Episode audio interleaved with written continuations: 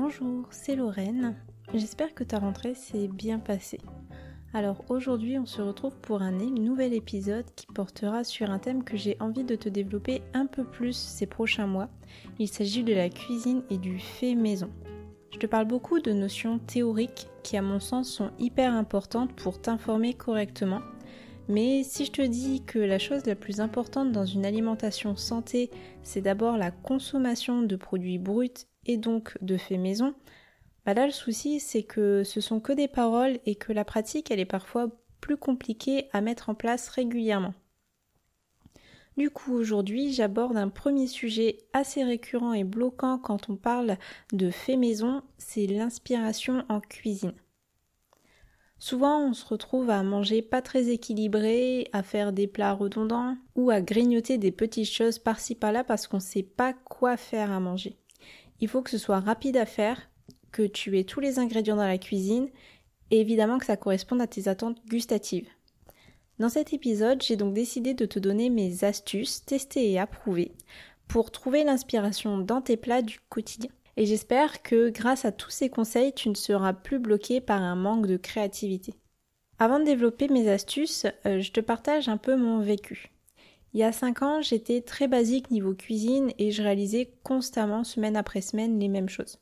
C'est aussi la période où j'utilisais pas mal de produits préfaits, alors pas forcément des plats préparés, mais tu sais, des sauces toutes faites, des cordons bleus industriels, des soupes en briques. Et puis quand je me suis mise à cuisiner quasiment tous mes plats maison à partir de produits bruts, je me suis retrouvée en panne d'inspiration. J'étais lassée de refaire toujours les mêmes choses, et d'ailleurs j'ai l'habitude de programmer la majorité de mes plats de la semaine avant de faire les courses pour que ce soit plus pratique et économique, mais pendant un certain temps j'étais vraiment blasée de refaire toujours la même chose. Et puis au fur et à mesure j'ai commencé à diversifier, alors d'abord en reproduisant des recettes que j'avais trouvées par-ci par-là, donc je les reproduisais à la lettre. J'estimais que j'avais pas la créativité nécessaire pour créer moi-même mes plats et donc je me réfugiais dans ces recettes déjà toutes prêtes. Alors c'était déjà une belle avancée parce que mes repas du coup de la semaine étaient beaucoup plus variés qu'avant. Mais ça me prenait aussi beaucoup de temps entre la recherche des recettes de la semaine et leur réalisation qui était parfois hasardeuse. Et là depuis quelques temps je suis très contente parce que j'ai encore passé une étape et mon inspiration se nourrit maintenant toute seule. Sauf envie particulière, j'arrive du coup à faire la plupart de mes repas selon mes propres envies et ma propre imagination. Et c'est ça dont je veux te parler aujourd'hui, c'est l'inspiration personnelle à créer ses propres repas. Parce que c'est un sacré gain de temps, c'est économe parce qu'on fait avec ce qu'on a dans le frigo ou avec ce qu'on a envie d'acheter. Et puis c'est aussi très flatteur de se dire c'est moi qui l'ai fait et aussi du coup qui l'ai créé. Je pense qu'on est beaucoup à s'estimer pas assez bon en cuisine pour pouvoir se permettre de l'innovation. Alors voilà du coup 5 grands conseils que je peux te donner. Le premier point dont je veux te parler, c'est la structure de tes plats. Ici, on va un peu bousculer nos habitudes et on va changer le point de vue de notre plat. Un plat conventionnel, comme la plupart d'entre nous l'imaginent, il va être composé d'une part de protéines, une part de féculents et une part de légumes. C'est un assemblage qui permet d'avoir un plat équilibré et nourrissant.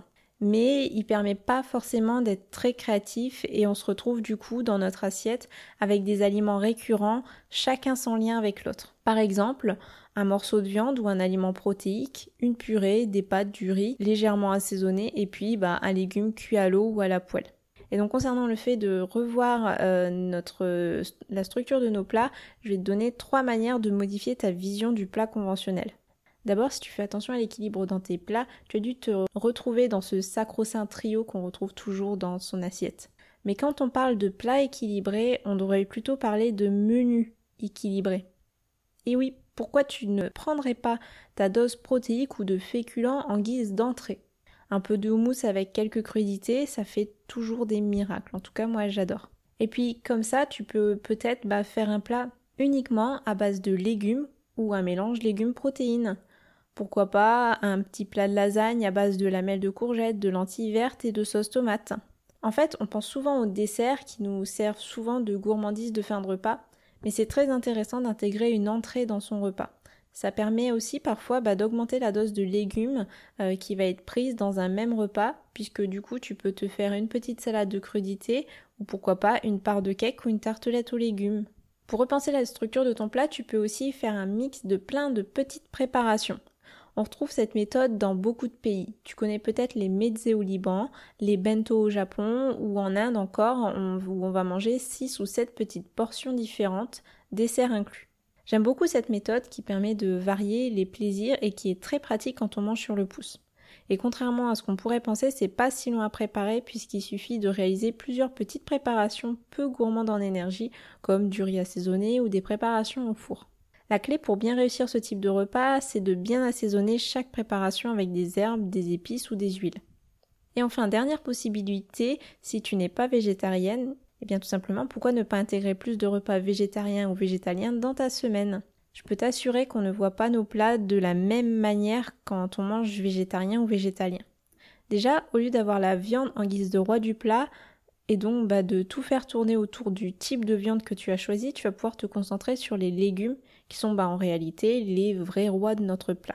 Tu peux par exemple faire un curry végétalien avec des pois chiches en guise de protéines, du riz pour les féculents et un mélange carottes épinards pour les légumes. Pareil, des courgettes ou des poivrons qui sont farcis au quinoa, c'est vraiment excellent. Quand on arrête de penser à la viande comme élément principal du plat, ce qui est d'ailleurs à mon sens une dérive assez française dans nos cuisines, on voit plus volontiers les possibilités qu'on a avec nos aliments.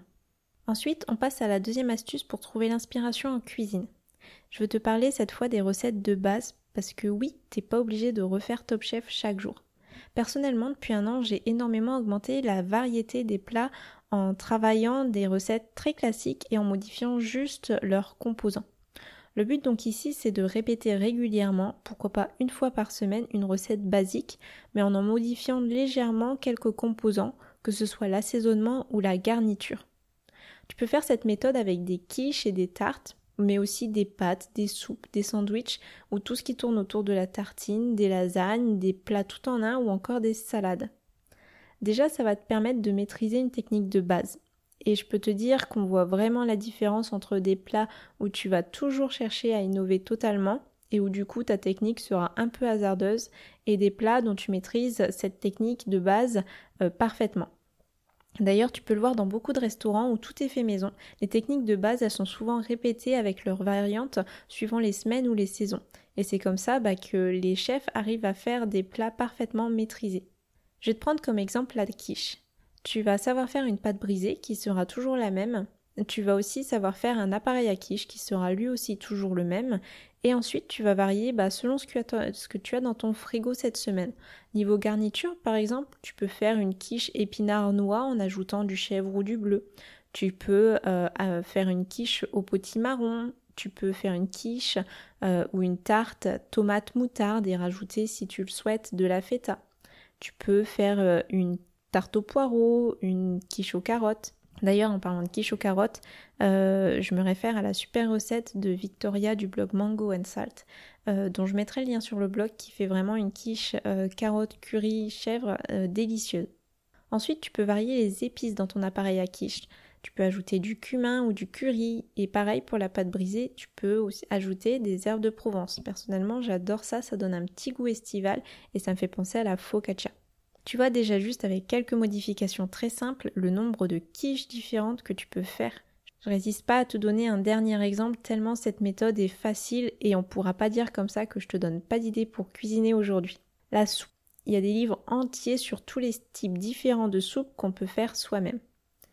Est-ce que tu me crois si je te dis qu'avec le chéri depuis un an, 80% de nos soupers sont composés à minima d'une soupe? Et hormis pendant la période faste des courgettes ou des potimarrons où on consomme 2 fois la même soupe dans la semaine parce qu'il faut les écouler, aucune ne se ressemble sur 7 jours. La soupe, en plus, c'est un excellent moyen de consommer une dose de légumes en plus ou encore d'éviter de jeter des légumes un peu moches ou qu'on aura acheté en trop grande quantité. Je te donne quelques exemples. Soupe à l'oignon, soupe thaï, velouté de légumes d'hiver, velouté de potimarron, gazpacho en été, pourquoi pas intégrer aussi un peu de fruits dedans. Soupe de lentilles, minestrone. En quelques secondes, je t'ai donné 7 types de soupes, donc imagine tout ce qu'on peut faire avec. Troisième astuce, tu peux t'intéresser à un aliment en particulier et voir tout ce que tu peux faire avec en termes de cuisson, de découpe et de plat. Par exemple, la carotte, aliment très basique que tout le monde a dans son frigo. En soupe, en crème seule ou sur des pâtes, façon japonaise avec du riz, façon thaï râpée dans un pad thaï, en crudité pour l'entrée ou en salade, rôti au four avec du sirop d'érable, d'agave ou du miel et des herbes. Pareil pour la betterave, on peut l'acheter le plus souvent cuite et pourtant crue, elle peut servir de crudité et colorer une salade. En fait, on la coupe finement en rondelles pour en faire comme un carpaccio avec d'autres légumes. On peut aussi la faire rôtir au four pour lui donner un goût plus commun, mais pourquoi pas aussi y ajouter des herbes. On peut aussi intégrer la betterave dans des gâteaux au chocolat pour apporter du moelleux et une couleur qu'on appelle Red Velvet, qui est assez intéressante esthétiquement parlant. Quatrième astuce, un peu plus théorique cette fois, il s'agit de t'inspirer au quotidien par des lectures ou des recettes un peu partout. Pour moi, le lieu idéal, en dehors des magazines et des livres de cuisine qui sont malgré tout une grande source d'inspiration mais assez coûteuse, c'est Pinterest. Donc Pinterest, c'est un site internet. Et là, tu vas pas forcément chercher une recette spécifique à réaliser, mais plutôt te nourrir de toutes les inspirations de plats disponibles. Tu peux faire des recherches sur des spécialités étrangères, pourquoi pas regarder des plats japonais, des plats vietnamiens, des plats chinois, ou bien t'intéresser à la cuisine orientale ou à la cuisine scandinave. Il y a vraiment de tout. Dans la continuité du conseil sur les techniques de base, j'aime beaucoup regarder ce qui peut être fait de différent sur Pinterest sur un plat précis. Par exemple, une pizza, un cake ou des pâtes aux légumes. Grâce à ces idées de repas que tu vas voir défiler, tu pourras imaginer quels aliments vont bien ensemble selon leur goût et leur texture. Et pour ça, c'est vrai qu'Internet et Pinterest et ou Instagram particulièrement sont vraiment des pépites. J'utilise aussi beaucoup cette technique lorsque j'ai envie de faire un plat et qu'il me manque un ingrédient par rapport à la recette de base. Du coup, je vais faire une recherche pour voir quelles sont les alternatives que je peux trouver. Et parfois, je fais de belles découvertes et de belles associations. Enfin, dernière astuce, et là, je vais enfoncer une porte ouverte, mais c'est quand même nécessaire. Il faut expérimenter. Si tu fais que regarder des sources d'inspiration sur le net, tu auras beaucoup d'idées, mais si tu ne passes jamais en cuisine, pour les mettre en pratique, ça servira tout simplement à rien. Il ne faut pas que tu aies peur de te tromper, et oui, ça va arriver que tu te foires sur une recette, que ce soit juste la technique en fait qui n'était pas au point ou tes goûts personnels qui sont pas ceux de la personne qui a créé la recette. Par exemple, moi j'aime beaucoup faire des nouilles de riz avec des légumes rôtis à la poêle. J'ajoute un peu de lait de coco et de sauce soja pour donner vraiment un petit aspect asiatique.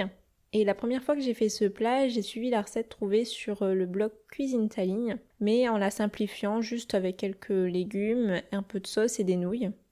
Ensuite, j'ai modifié les légumes que je mettais dedans et leur découpe. Je préfère quand ils sont coupés très fins, comme s'ils étaient râpés plutôt qu'en tagliatelle. J'ai aussi varié la source de protéines. J'ai ajouté du tofu aux herbes ou du tofu fermenté. Une autre fois, j'ai ajouté aussi du gingembre râpé, qui était d'ailleurs une franche réussite. Et puis, une autre fois, j'ai aussi ajouté des cacahuètes grillées avec les légumes. Aujourd'hui, j'ai une version qu'on apprécie beaucoup avec le chéri, mais qui va encore évoluer. Et avant d'arriver à celle-ci, je l'ai refaite 5 fois. Donc tu vois, je ne me suis pas laissée abattre. La première fois, c'était bon, mais sans plus. Et j'ai essayé de l'améliorer au fur et à mesure. Donc vraiment, mets ton tablier et pratique encore et encore. À force, ta technique, elle va s'affiner. Tu vas réussir des plats plus rapidement et connaître comment tel aliment va réagir avec tel autre aliment. Et du coup, tu vas commencer à toi-même chercher des nouvelles associations et donc créer tes propres recettes en fonction de tes goûts et de ce que tu as dans ton frigo. Et voilà, du coup, ta créativité, elle s'est réveillée et tu n'as plus de soucis d'inspiration. Bon, en vrai, on a tous des hauts et des bas. Mais si tu suis tous ces petits conseils progressivement, il n'y a pas de raison pour que tu restes bloqué toutes les semaines sur ta liste de repas à faire. Voilà, j'espère que ces 5 grandes astuces pour trouver l'inspiration en cuisine t'auront été très utiles. Si tu as aimé cet épisode, n'hésite pas à t'abonner et à me suivre sur les réseaux sociaux. D'ailleurs, toutes les semaines sur Instagram et sur Facebook, je te prévois un post, donc ça sera publié le lundi, où je mettrai en valeur un fruit ou un légume de saison et où je te donnerai du coup tout plein d'idées, de recettes et de petits plats pour varier les plaisirs ou tout simplement pour faire des découvertes gustatives. Et si tu aimes ce podcast, n'hésite toujours pas à déposer un avis sur iTunes, ça me fait toujours très plaisir. À dans 2 semaines et d'ici là, prends soin de toi.